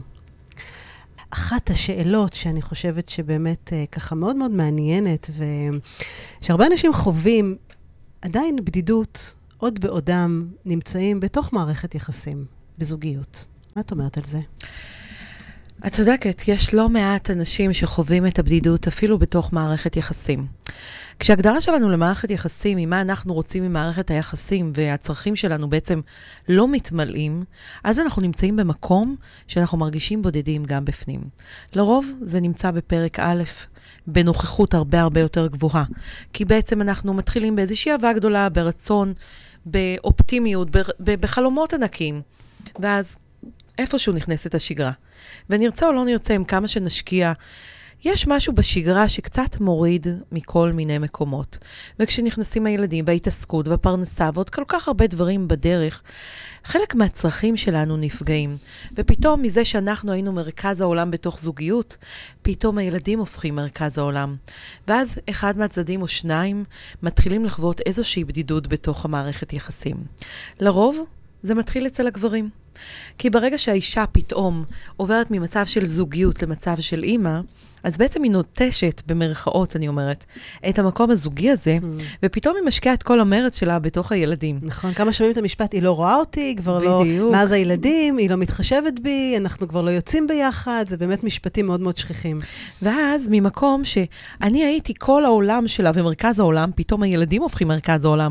עד רמה שגם אם יש משהו אחרון במקרר, זה קודם הילדים ואחרי זה אתה. כאילו, אתה כבר לא נמצא, אתה לא שייך, אתה לא כלום. ואז לאט לאט זה יורד. ואת רואה את זה באיזשהו יחס מאוד ישיר, שברגע שהגבר לוקח את הצעד האחורה הזה, כי האישה מטפלת בילדים, הוא לוקח צעד אחורה, ואז ברגע שהיא מתעוררת, פתאום היא קולטת איזשהו ריחוק. Mm. לא תמיד היא מבינה מאיפה זה מגיע, אבל כשהוא מתרחק, היא מתרחקת. היא מתרחקת כי הוא התרחק ואז הוא לא נותן יחס, היא מתרחקת כי הוא לא נותן יחס והיא מרגישה את הריחוק, ואז נוצר איזשהו פער מאוד מאוד גדול. תשימי לב מה קרה, משהו בצרכים השתנה. בדיוק. במציאות השתנה. זאת אומרת, היה פה שינוי, ולא בדקנו מה השינוי הזה מצריך מאיתנו. ופשוט נקלענו אליו, בלי בכלל לשים לב מי נגד מי ומה קורה. את יודעת, היה אצלי אתמול מישהו שפתאום פתח את העיניים אחרי 13 שנה, ואמר, רגע, מה קרה פה? אני לא, לא זוכר שבכלל, מתי פעם אחרונה הלכתי עם אשתי למקום מסוים והיינו ביחד. 13 שנה, פתאום הבין שמשהו פה נעלם, והוא היה לבד בכל ה-13 שנה האלה. כי היו ילדים, כי היו שגרה, כי היו כל כך הרבה דברים. לא חסר סיבות, אבל הצרכים השתנו. וכשצרכים משתנים, אז פתאום כל אחד מנסה להסתגל ולהיאבק בזה. ולהילחם בזה. בדיוק. ובמקום הזה, אנחנו פתאום, גם הצד, אחד מהצדדים, זה לא משנה, זה יכול להיות שניהם, זה יכול להיות אחד, חווים בדידות מתוך המקום הזה שבסולם הערכים שלי, מה שממלא אותי זה שבן הזוג שלי יראה אותי, שיחמיא לי, שיראה את המאמץ שאני עושה, שיגיד לי, וואי, כל הכבוד. שיהיה זה שבערב אומר לי, עבדת קשה, בואי איתי כאן, אני אעשה לך קצת עיסוי.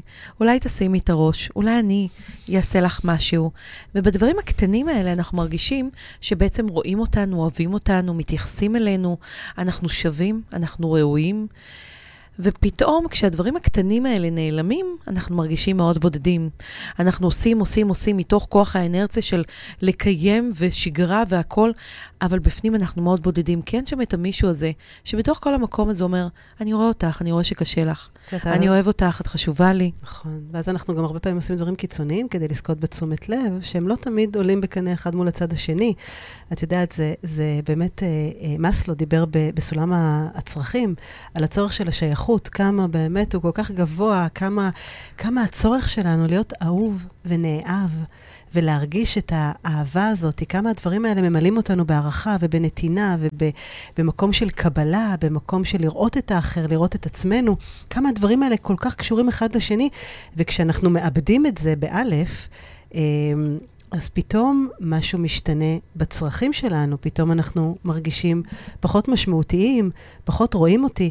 את יודעת, אחד הדברים שבאמת אה, שמעתי פעם, וכל כך כל כך אימצתי אותו, זה לשים לב לקרוא לאדם בשמו, ולהגיד את השם. לילית, אז מה את אומרת לגבי ככה וככה? לילית, תודה רבה. פשוט לציין את השם. כי זה נותן יחס אישי. כן, ואת יודעת, זה, אני אומרת, אה, במיוחד בשנה האחרונה, בשנה וחצי האחרונה, שעברנו באמת את ה... עדיין עוברים את הקורונה וכולי, אני אומרת, בגיל השלישי, אנשים שבאמת היו בקבוצות סיכון וכולי, ולא יכלו לצאת, והיה את הריחוק החברתי, אז באמת, לדבר אליהם אבל לדבר ו- ולהזכיר להם את השם שלהם. תחשבו כמה זה משמעותי, כמה משמעותי שאתם קוראים לילד שלכם בשמו. לא רק שאתם נוספים בו, מבקשים ממנו לעשות כזה דבר או אחר, אלא לבוא ולהגיד לו את התודה, או אני אוהב אותך, יחד עם השם שלו, זה פתאום מקבל משמעות כל כך אחרת. הוא מבין שיש לו פה משמעות בעולם, שרואים אותו, שהוא לא לבד, שהוא לא בודד. וזה כל כך, אני אומרת, כמה פשוט וכמה עוצמתי זה יכול להיות. ואני רוצה להגיד לך שבמקום הזה יש הבדל מאוד מאוד גדול בין גברים לנשים. Mm. כי כל אחד מהצדדים חווה את זה בעוצמות אחרות, בהתמודדות אחרת, וגם המענה הוא שונה. כי מה לעשות, אנחנו יצורים שונים, וחלקנו גדלנו על כוכבים אחרים, וחונכנו על כוכבים אחרים. ואיך שלא תהפכי את זה, אני, נכון שאני אולי לראשונה ככה אדבר בהכללות, אני לא נוטה לדבר בהכללות, אבל, אבל רוב הנשים הן מדברות רגש, והגברים הם פרקטיים, הם פחות עובדים עם רגש. ומחקרים מראים שגם, אפילו, את יודעת מה, ברמה של התאבדויות, יש יותר גברים מנשים, ומה שעומד מתחת לזה, זה שאנשים... הרבה פעמים ממלאות את הצרכים שלהם בתוך החברה, בזה שהן יודעות לדבר על הרגשות שלהם, להביע את הרגשות שלהם, עבורן זה לא חולשה להביע את הרגשות. ומה עוד? נושא המגע פה הוא מאוד מאוד חשוב. אישה, כשהיא חווה איזשהו משהו של בדידות, או חוסר, או ריקנות, אין לה שום בעיה לבוא לחברה שלה, להניח את הראש, ללכת אפילו מחובקת. אנחנו רואים את הילדות שלנו, הן מתחבקות, הן שמות את הראש, הן מחזיקות ידיים. הקרבה הזאת מייצרת, כמו שאומרים, שתחבק 20 שניות וזה מעלה המון דברים בתוך הגוף.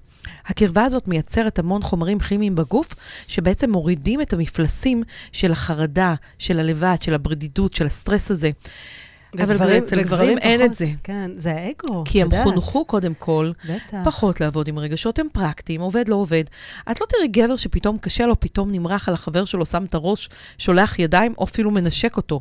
את לא תראי גבר שיושב על הספה, והחבר שלו משחק לו בשיער ועושה לו נעימים. אבל לכי לדברים היותר פשוטים. את רואה גבר בא ובוכה ובוכה ואומר, קשה לי, כואב לי, אני בודד, אני לבד. גם את זה פחות אנחנו רואים. אכן. כי יש פה, את יודעת, התדמית, ויש פה את האגו, ויש פה את המקום המקום באמת ה... יש המון מקום של חינוך ותרבות. נכון, נכון. חינכו אותנו שהגברים צריכים להיות חזקים, ולבכות אולי זה רגע שהוא אה, פחות טוב, הוא מביע חולשה. ולכן גם אחוזי, דרך אגב, ההתאבדות אצל גברים הם גבוהים יותר, כי הם איפשהו נשארים בודדים בתוך המערכה הזאת. הם פחות משתפים, הם פחות מדברים, הם פחות אה, מוציאים רגשות. אבל את לא חושבת שהיום קצת יותר יש פתיחות? היום בחברה המודרנית, במקום שבאמת אנשים יותר בהתפתחות אישית, במודעות אישית, יש קצת יותר הבנה מה זה האגו, מה זה הכבוד, מה זה התר... החינוך הזה שלא תמיד משרת אותנו. האמונות האלה שאנחנו הולכים איתן, אסור לבכות, כן? רק גברים רק בוכים בלילה וכו'. וכולי וכולי. יש קצת, אני לפחות חווה את זה, שאני רואה קצת יותר, קצת יותר. עדיין אני חושבת שיש פה את הפער הזה באמת בין נשים וגברים, אבל יש איזה סוג של, אה, אני אומרת, פתיחות קצת יותר במקום הזה. לצערנו, גם כשזה יורד בגלל פתיחות, הפער נשמר כל הזמן בין mm. גברים לנשים. Okay. אוקיי. זאת אומרת, זה אולי ירד באחוזים, אבל זה לא משתנה בפערים. עדיין הנשים הן הרבה יותר רגשיות ומדברות, והגברים הם פחות.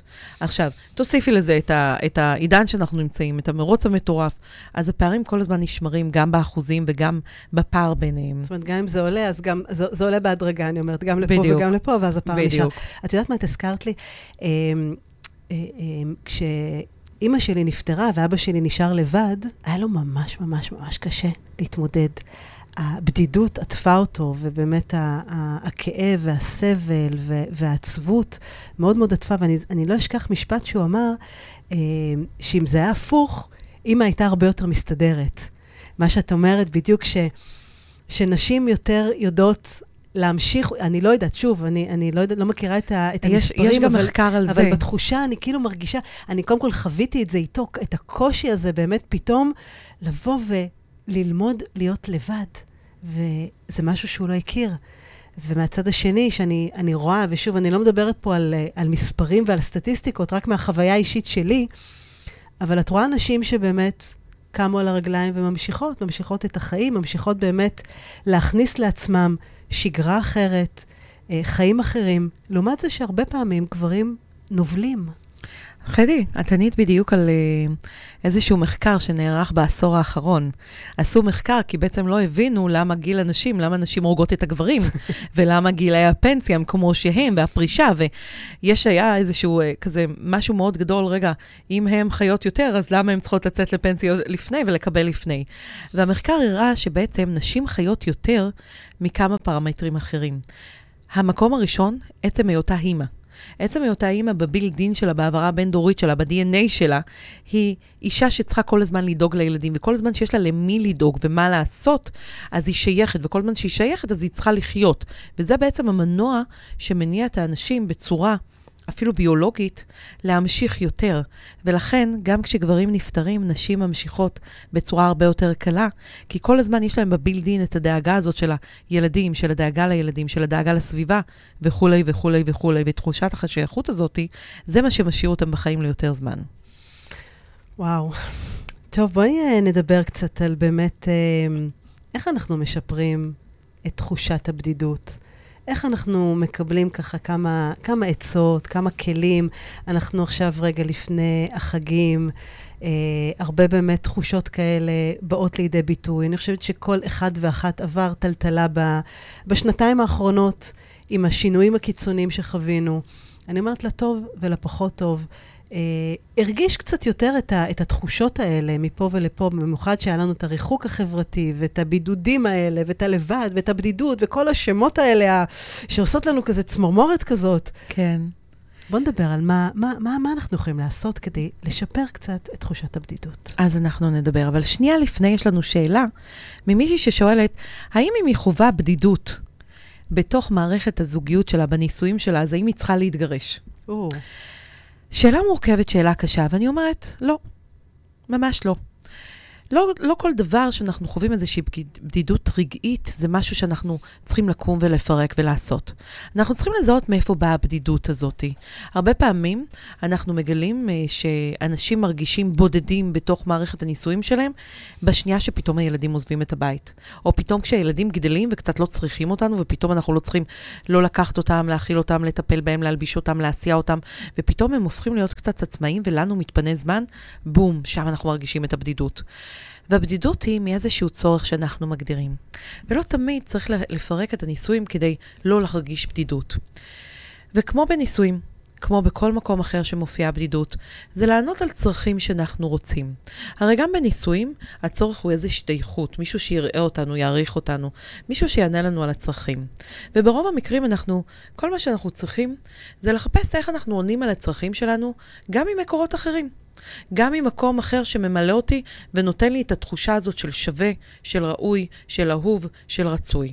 אז אחד, אני מפרידה, תמיד אפשר להחזיר את זה לתוך מערכת הנישואים, כי ברגע שמתפנה לי זמן, אז זה גם זמן להשקיע בתוך המערכת. אז אפשר להרים, כי בסופו של יום הבדידות נובעת מצעדים אחורה, כמו שאמרנו, ולקחת את ה... אה, לטפל באחרים, ואז פתאום הערכים של הזוגיות אה, אה, חסרים לנו. אז אחד, אפשר להשקיע שם את הזמן, ואפשר גם להביא את זה ממקורות אחרים. אבל אם אנחנו רוצים להסתכל על בדידות באופן כללי, איך מטפלים בה, אז אחד הדברים שאני אומרת שבדידות גורמת זה שחרור של כל מיני חומרים שאנחנו לא רוצים, כמו הקורטיזול, שברגע שהוא נמצא אצלנו ב... לזמן ממושך, הוא גורם לנו להמון נזקים בריאותיים. אז השלב הראשון שאני אומרת לאנשים שהם בודדים, עוד לפני שאני חושפת אותם החוצה ומוציאה אותם החוצה, זה להתחיל לעשות פעילות גופנית. Mm. רגע, אבל שנייה, אני רוצה להגיד משהו לגבי הלפרק או לא לפרק. Mm-hmm. זה דברים שבאמת הרבה פעמים שאנחנו... חווים תחושה ככה מטלטלת, ישר אנחנו הולכים לשבור משהו. Mm-hmm. ואני חושבת שזה משהו שמאפיין אותנו כבני אדם, התגובה האימפולסיבית הזאת, והאוטומט, התגובה הרגשית. ופה אני אומרת, תמיד תמיד בכל דבר שיש בו תגובה רגשית קצת מטלטלת, תמיד חייבים לעצור. ולשמור על האיפוק. אני מדברת על זה המון בהקשר של כעסים, שאם מישהו העליב אותי ואני רוצה להחזיר, רגע, שנייה, תנשמו, תעצרו, תנשמו עד עשר. תנו רגע לשכל לחזור פה, בדיוק. לנהל פה את העניינים, כי לא כל דבר שאנחנו מרגישים, חווים, חשים, הוא באמת מדויק. וכמו שאת אמרת, צריך לבחון את הדברים האלה, ובטח שלא להגיב בצורה פזיזה. ישירה ובזיזה, כי כל החלטה שיש לנו, יש לה מחיר. ואני אומרת, במקרים האלה יש פה מחיר מאוד משמעותי. זה לא כן. אם אני עכשיו בוחרת uh, לשתות זירו או ספרייט. זה לא השלכות כאלה חמורות, uh, לא יקרה לי כלום, אלא אם כן טעם וכולי. אבל אני אומרת, הדברים האלה, תעצרו, תעצרו. אם צריך להתייעץ עם אדם קרוב, עם אדם, עם בעל מקצוע, לא משנה מה, אבל לא ליצור באמת uh, תגובות מיידיות וקיצוניות בהקשר הזה.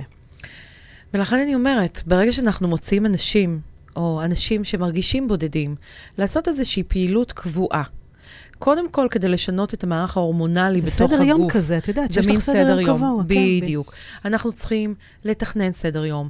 אנחנו צריכים להכניס יותר דברים שעונים על הצרכים שלנו. אנחנו צריכים לדבר עם מישהו. יש לא מעט קבוצות אפילו, שנמצאות גם בפייסבוק וגם אצל מטפלים, או לצאת למטפל ולדבר על הבדידות הזאת. לדבר כדי לתת שם את המענה לצרכים שלנו שלא נמצאים שם.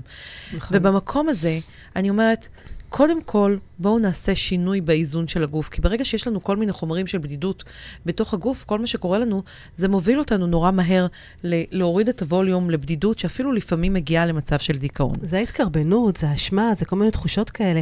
את דיברת על לשתף, אז אני אומרת, יש אנשים שאין להם את האומץ לבוא ולדבר ולהוציא את זה החוצה. ופה אני אומרת, תמיד עדיף. תמיד עדיף ללכת, אם זה באמת חבר, חברה, אה, משפחה, לא משנה, מישהו, אדם יקר, או באמת איש מקצוע. ואם עדיין אתם לא עושים את הדבר הזה, אז קחו דף ועיפרון, מקלדת, מחשב, לא משנה מה. תוציאו את הדברים. ברגע שאנחנו כותבים, אנחנו בעצם מתמללים את מה שאנחנו מרגישים החוצה. Mm-hmm. ופתאום הדברים יוצאים מאיתנו.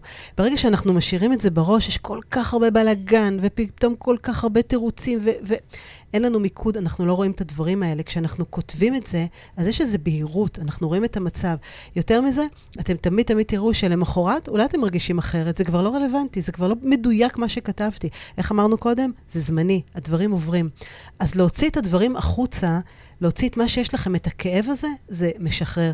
דרך אגב, בכי מאוד משחרר. תמיד לזכור שהדמעות של בכי ושמחה הן אותן דמעות. אה, אבל, אבל להוציא, לא, לא לנעול את הדברים האלה בפנים. כי הדברים האלה חונקים, והם רק יכולים אה, אה, לגמור, יודעת, זה כמו מפלצת שאנחנו מזינים אותה, והיא גדלה וגדלה וגדלה.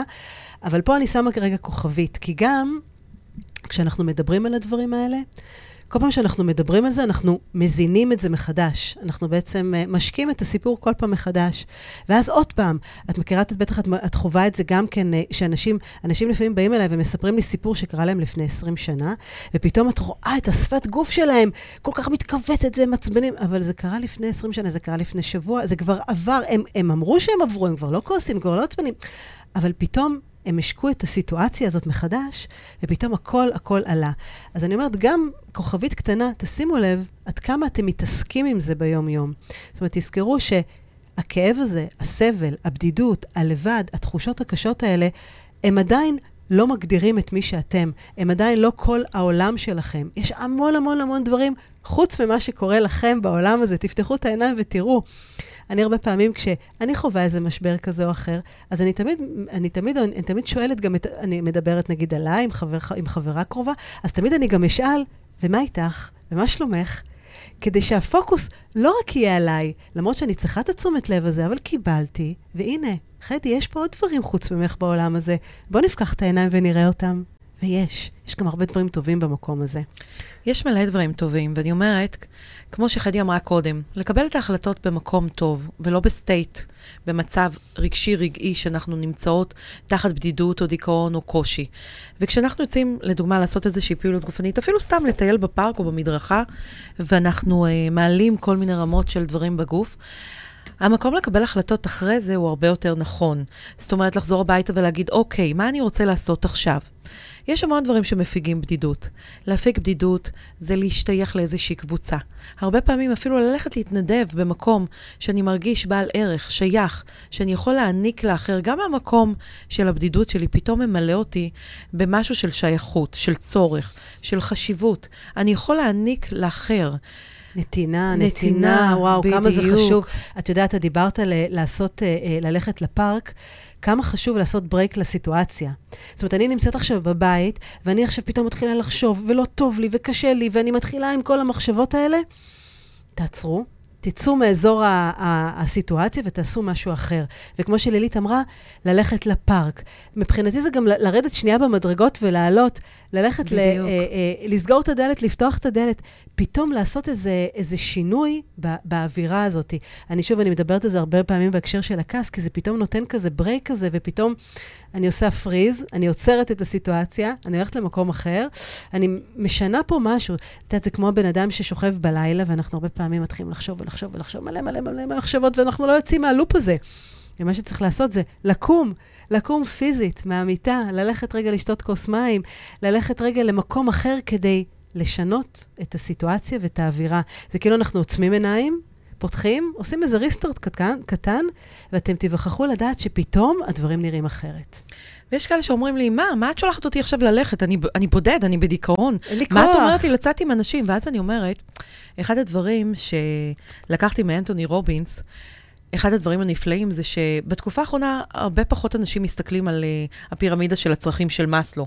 כי באמת, uh, יש כאלה שכבר טוענים שהיא מאוד מיושנת, והיא מתאימה לדור קודם, והיא פחות מתאימה היום למרוץ המטורף של החיים שלנו. ואחד הדברים שהוא עשה כדי להוכיח את הפירמידה הזאת, הוא עשה את uh, ששת הצרכים. הוא בנה מעין פירמידה אחרת שמדברת על ששת צרכים.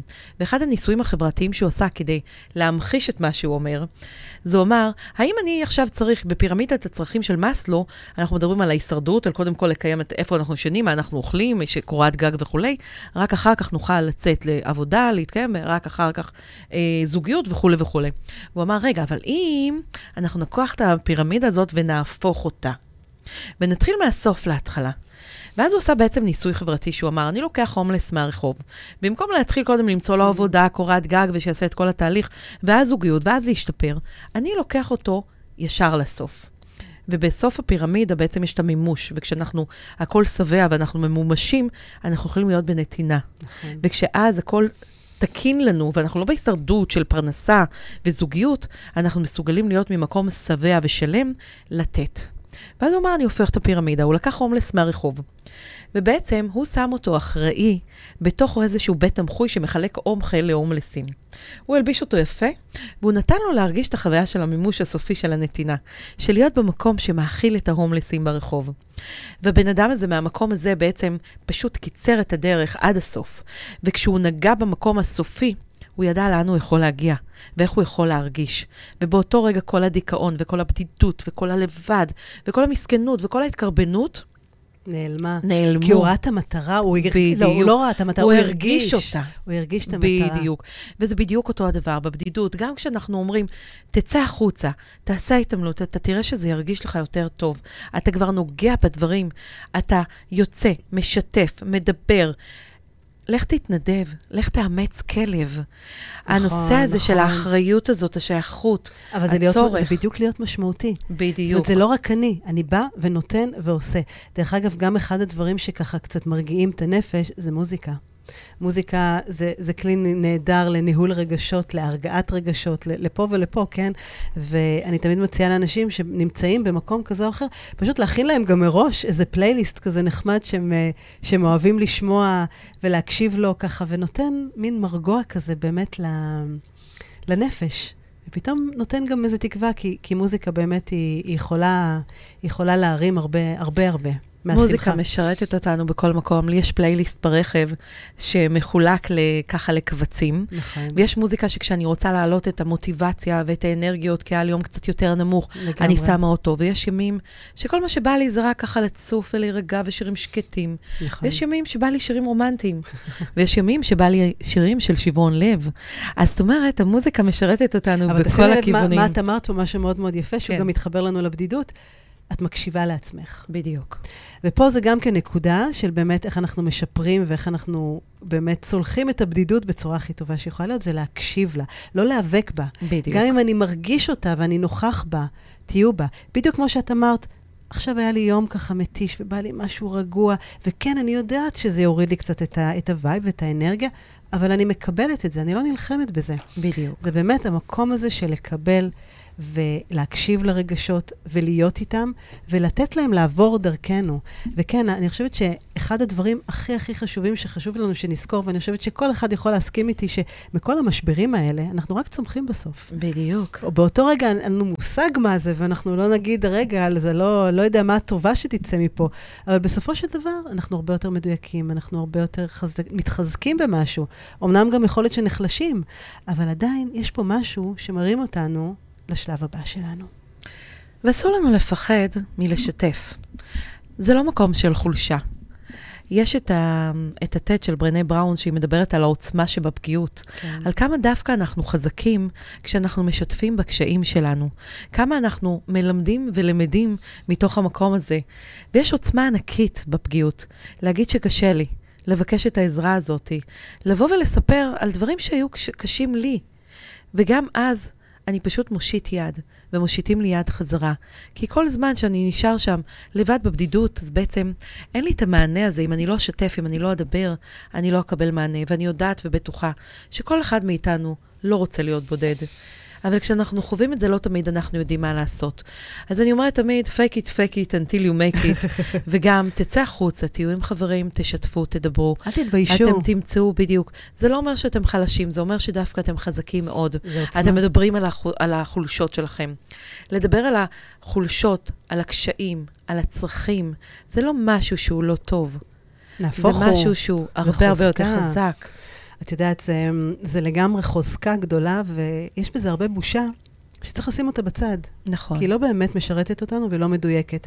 אני חושבת שאחד הדברים הנוספים שבאמת יכול uh, לשפר את התחושה הזאת של הבדידות, זה להפחית רעשי, רעשי רקע. נכון. ואני אקח את זה לדוגמה הכי שכיחה שיש, רשתות חברתיות.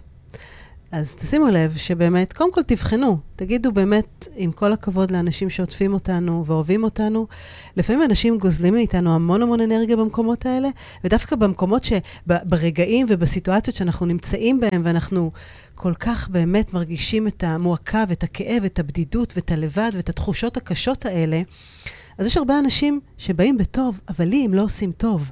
אז תשימו לב איך אתם עושים את זה בעדינות כמובן, בלי לפגוע, אבל כרגע זה אתם, אתם מתמודדים עם הדבר הזה.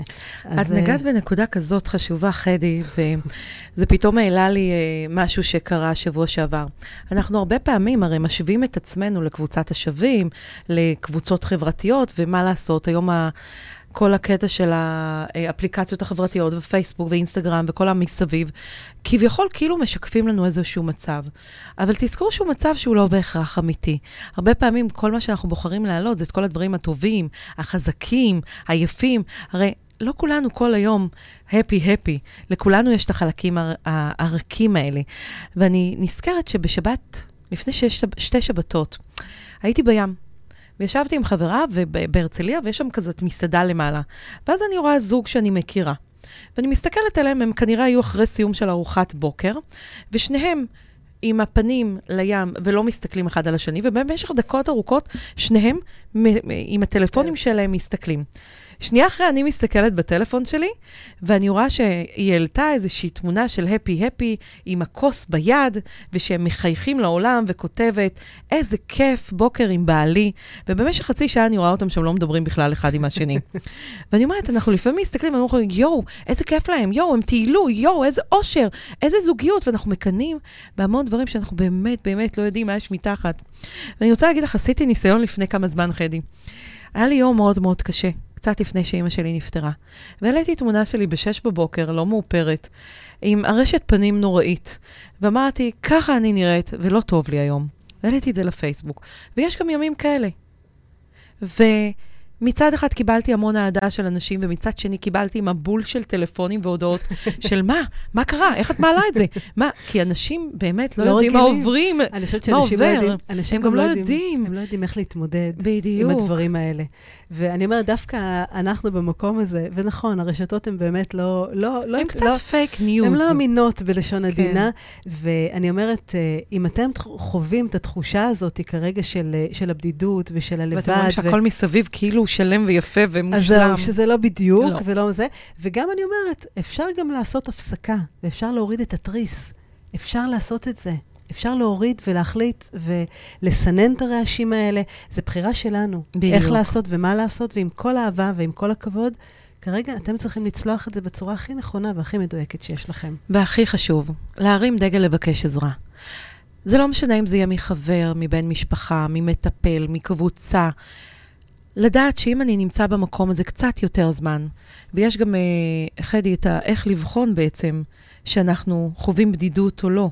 יש סקר כזה שאומר... נכון. בדיוק. יש סקר, אה, יש סקר שבאמת אתם יכולים לשאול את עצמכם מספר שאלות כדי באמת להבין אה, אם אנחנו באמת בודדים או לא.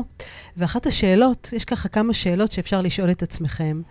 אז אחת השאלות, כמה פעמים אתם מרגישים בודדים? כמה פעמים בחודש? אם התשובה היא כל יום, אז זה כבר ככה מין נורה כזאת אדומה. בדיוק. שאלה נוספת, איזה רגש מלווה אתכם כל יום? הרגש הדומיננטי, תמיד יש רגשות, כל היום אנחנו מרגישים, אנחנו הרי אנשים רגשיים, אבל אם יש רגש דומיננטי שמלווה אתכם במהלך היום, בואו תקראו לו בשם, בואו תראו מהו. גם אם הוא יכול להיות כעס, אשמה, בושה, התקרבנות. כבר זה סימן אדום שיש לנו פה רגשות שקצת מעכבים אותנו. וזה עוד נורה אדומה שאומרת לנו, רגע, משהו פה לא מאוזן אצלי. השאלה הנוספת, כמה אתם יוצאים החוצה? כמה אתם נפגשים עם החברה, עם אנשים מסביבכם? מעבר לעבודה. מעבר לעבודה, בדיוק. כמה אתם עושים דברים שהם לא בשגרה הרגילה שלכם, שאתם בתנועה עצמם. כמה אתם בקשר עם קרובי משפחה? כמה אתם מרגישים את הרגש הזה שאתם לבד בעולם הזה. הרבה פעמים אנשים אומרים, מה, אף אחד לא רואה אותי, אני לבד. למרות שהם יודעים שהם לא, אבל כמה אתם באמת אומרים ומספרים לעצמכם את הסיפורים האלה? האם אתם מרגישים מבחינה בריאותית משהו שפתאום קצת יותר כואב לכם, פתאום נתפס לי הגב, הצוואר, הבטן מתכווצת, יש לי כל היום קלקולי קיבה. זה גם כן סימן שהגוף פה זועק, והרי הגוף בסופו של דבר מתרגם לנו את התחושות הרגשיות שיש לנו. מה אתם עושים כשיש לכם יום פחות מוצלח? איך אתם מתמודדים איתו? וזה שאלות כל כך מדויקות שפתאום נותנות לנו כזאת מראה. ואני חושבת שהשאלה הכי הכי הכי משמעותית פה, כשהבנו, כשיש לנו את הבדידות ואנחנו לבד, וקיבלנו אותה, ואנחנו הבנו אותה, ואנחנו מרגישים אותה, והיא כואבת לנו, ויש בה גם הרבה סבל, ושאם אנחנו מצליחים לשלול את עצמנו, האם אתם מצליחים גם ליהנות מהתחושה הזאתי? של להיות לבד או להיות בודד. כי יש בה גם דברים יפים. יש גם דברים שאנחנו יכולים פתאום לעבור דרכנו ולהכיר את עצמנו ולדייק את עצמנו ולראות את עצמנו.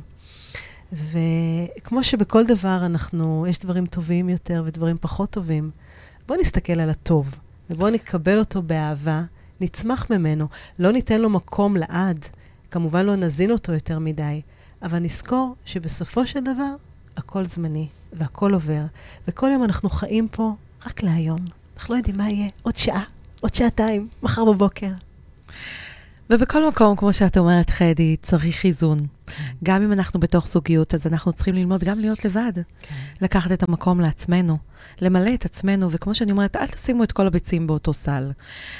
תפזרו אותו. אם אתם צריכים את השייכות, את האהבה, את כל הדברים מסביב. שזה יבוא מהמערכת הזוגית, המשפחתית, החברית, העבודה. זאת אומרת, שיהיו לכם מלא מקורות. תלמדו גם להיות לבד. כי גם להיות לבד, יש בזה משהו מדהים. גם אני, אחת לכמה זמן, גם בתוך זוגיות, גם בנישואים, לקחתי לעצמי את הפרקי זמן הזה לבד. להיות לבד, כי זה כיף לפעמים, זה נותן לך מקום של התבוננות, זה מוקם, נותן לך מקום של חיבור ודיוק, ולא לפחד מהלבד הזה. אבל כשאתם מרגישים שזה עובר את הגבול, ואתם לא מסוגלים, ואתם תלויים, ומה, איזשהו מקור פתאום נפסק, ואתם מרגישים בודדים, וקשה לכם, ואתם לא יכולים לדבר, ואתם נשארים יותר בבית, ונמנעים ממפגשים חברתיים, ונמנעים אפילו מללכת למשפחה, תעצרו. תבינו ששם יש לכם איזושהי בעיה שלא כדאי למשוך אותה להרבה זמן. כדאי להיעזר. שוב אני אומרת, תרימו דגל, תפנו לחבר, חברה.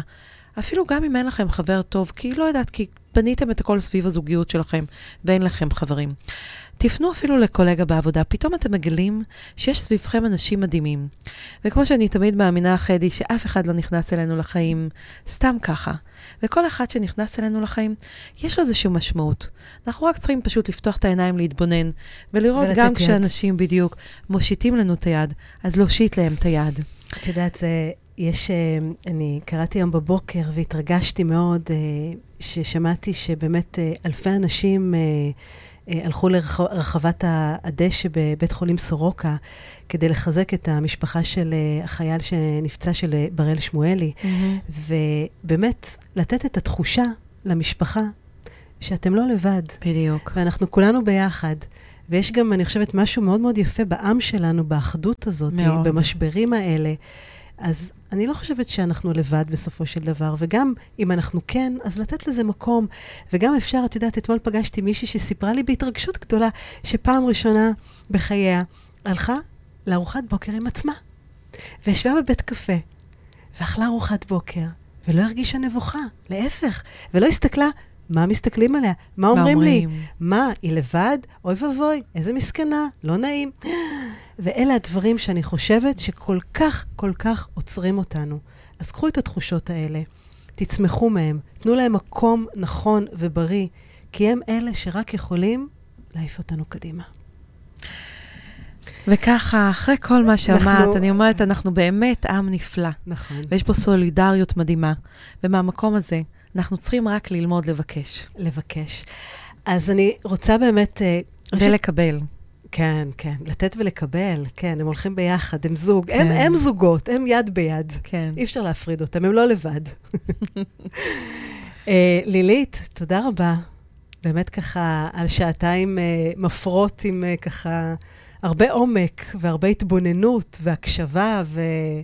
ומקום שבאמת uh, כולי תקווה שתיקחו דבר אחד או שניים לתחושות האלה. תודה שהאזנתם לעוד פרק בתוכנית סליחה יומיומית. אהבתם? דרגו אותי ב iTunes, תירשמו לפודקאסט, תשתפו עם חברים, והעיקר, אל תשכחו לבקר באתר שלי www.חדי.סליחה.coil. תקראו על הסדנאות שלי, תזמינו הרצאות ועל עוד דרכים שאני יכולה לעזור לכם לשחרר את העבר, לשחרר כעסים ולסלוח לעצמנו. אז נתראה בפרק הבא.